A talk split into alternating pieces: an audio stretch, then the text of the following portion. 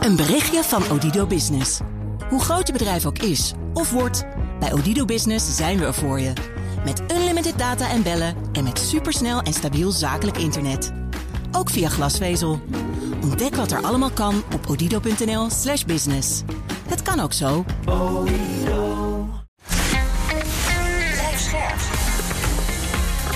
BNR Nieuwsradio. Boekenstein en de Wijk. Dit is een extra uitzending van Boekenstein en de Wijk in verband met de oorlog in Oekraïne en de crisis met Rusland. Abonneer je op dit programma en je ontvangt elke vrijdag de weekeditie. Deze week met Ingo Piepers te gast, oud-commandant en gepromoveerd op een studie op basis van eh, big data analyse, waarin hij al jaren geleden voor omstreeks deze tijd een nieuwe wereldoorlog voorspelde. We spraken hem toen ook al, nu dus alle reden om dat opnieuw te doen. Het is vandaag woensdag, dag 42 van de invasie. Nou, laten we maar even beginnen met die EU-sancties die op tafel liggen. De FT heeft een uh, papiertje gevonden waar het op staat. Hè? uh, en het zijn allemaal prominente. Herman Gref is het hoofd van de grootste Russische bank, de Sberbank. Staat op de sanctielijst. Ook de aluminiumoligarch Oleg Deripaska staat Ja, erop. bekende naam. Ja. Ja, Alexander Shulgin, de Russische e-commerce, eh, Ozon bedrijf, heet dat bedrijf. Boris Rotenberg, een hele dichte eh, bedrijfslevensvriend van Poetin.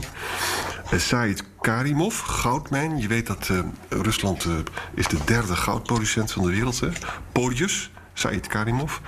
En de Poetin-dochters, ons wel bekend in Nederland. Ja. Ekaterina Tiganova, die is de buurvrouw van Rob. En Amaria, eh, Amaria Vorontsova. En die mogen dus ook allemaal niet meer reizen, dat arme meisje. Gelukkig is haar huis zo groot, zei Rob, dat, dat ze dan in haar huis een beetje kan reizen. Ja, zeg maar, er is natuurlijk wel even wat meer gebeurd hè, dan alleen eh, die types die op eh, de lijst zijn gezet. Wat ik eerlijk gezegd nog het, eh, het minste probleem vind. En die mensen vinden echt wel een weg voor hun geld. Dus dat zal het probleem niet, zijn. Maar dat hele vijfde pakket, hè, dat bestaat behalve dus weer aan targeted sanctions aan het adres van een aantal van die oligarchen. Een importrestrictie op kolen. Eh, Dat is niet onbelangrijk. 4 miljard eh, euro eh, per jaar is de waarde daarvan. Er komt een, een grotere transactieverbod met Russische banken. Dat is niet onbelangrijk. waardoor het steeds lastiger wordt om zelfs ook met bank, bankzaken in Rusland zelf te doen. Eh, Russische schepen mogen de Europese havens niet meer aan doen. Dat is een groot probleem, behalve daar waar het gaat natuurlijk om eh, voedsel eh, en eh, andere landbouwproducten, maar ook ener- energie. Dan hebben we natuurlijk een aantal, en dat is denk ik de allerbelangrijkste, een hele specifieke exportrestrictie voor high-tech equipment. Ongeveer ter waarde van ongeveer 10 miljard euro. Dat is denk ik heel erg belangrijk. Dat zijn van die dingen die eh, daarvan denk ik, nou ja, het zal wel. Maar dat is echt veel belangrijker dan al die oligarchen bij elkaar. Dus een verbod op quantumcomputers, maar ook geavanceerde halfgeleiders. En ehm, ook eh, hele gevoelige hoogtechnologische eh, machinerie en, eh, en transporttechnologie. Dat mag dus niet meer vervoerd worden. Hierdoor, dit raakt bijvoorbeeld de wapenindustrie en de vliegtuigindustrie van Rusland direct. Dus daar zit echt een enorm probleem in als dit nu gaat gebeuren, omdat pakweg 60 van alle high-tech importen komt uit de Europese Unie. Dus dit raakt echt Rusland gewoon ongelooflijk hard. Ja, en om even dat verder uit te leggen van de, snelste chips in de wereld zitten dus in Taiwan, Japan, Zuid-Korea en Silicon Valley in, in Amerika.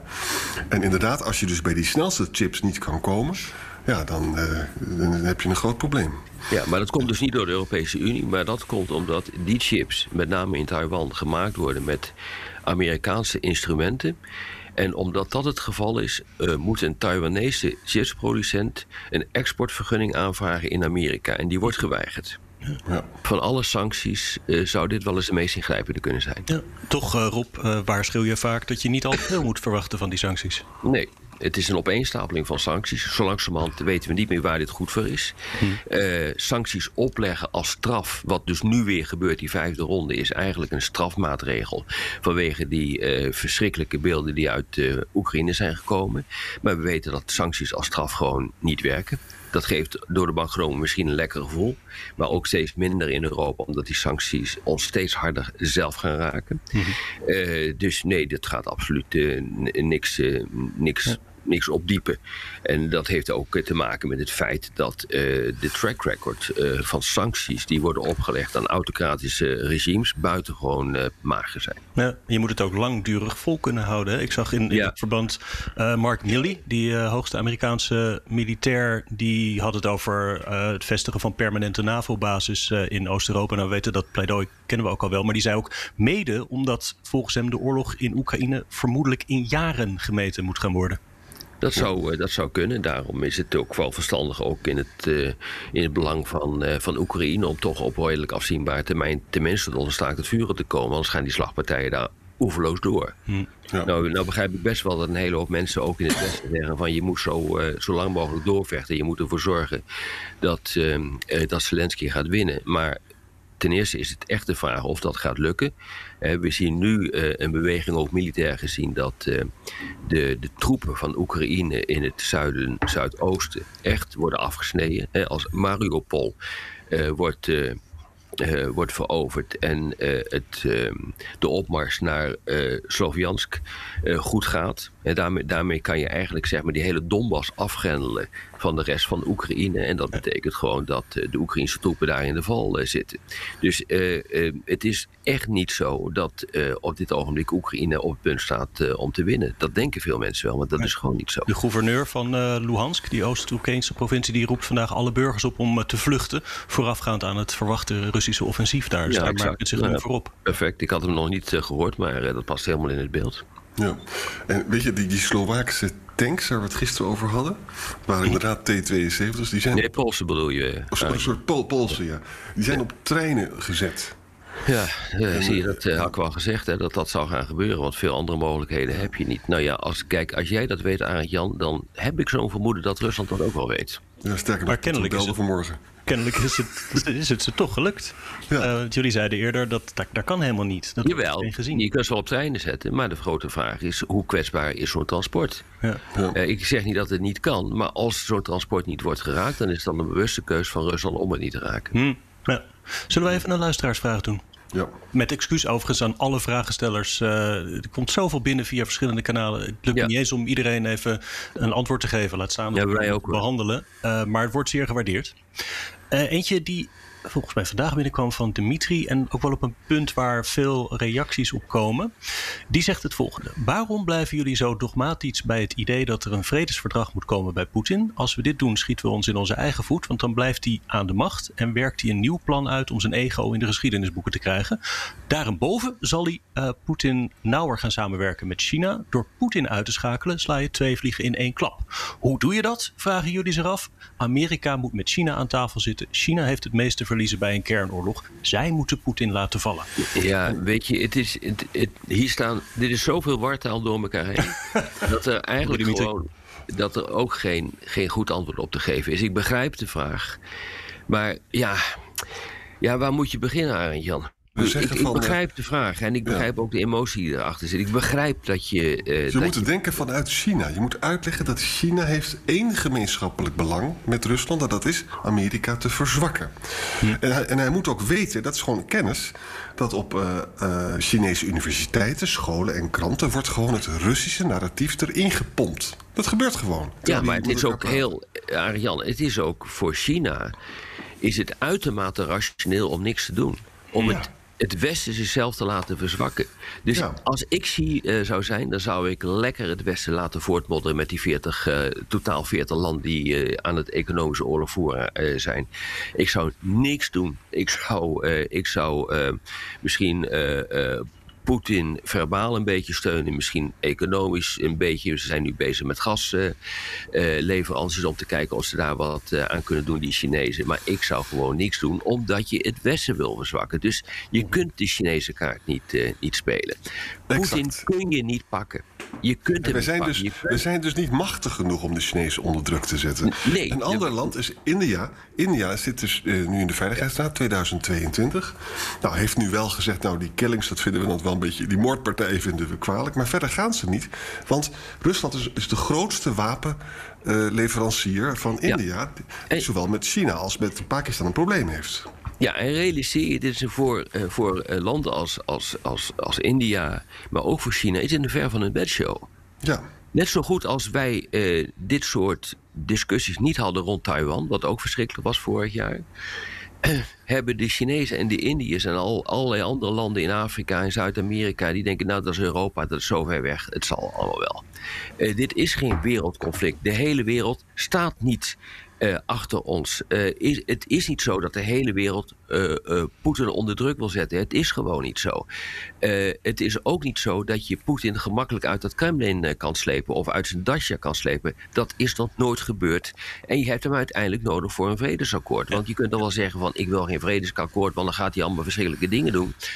Dan moet je A aangeven hoe je kunt winnen. Nou, ik ben redelijk eh, onderlegd in eh, militaire zaken. Ik kan het je niet aangeven op dit ogenblik.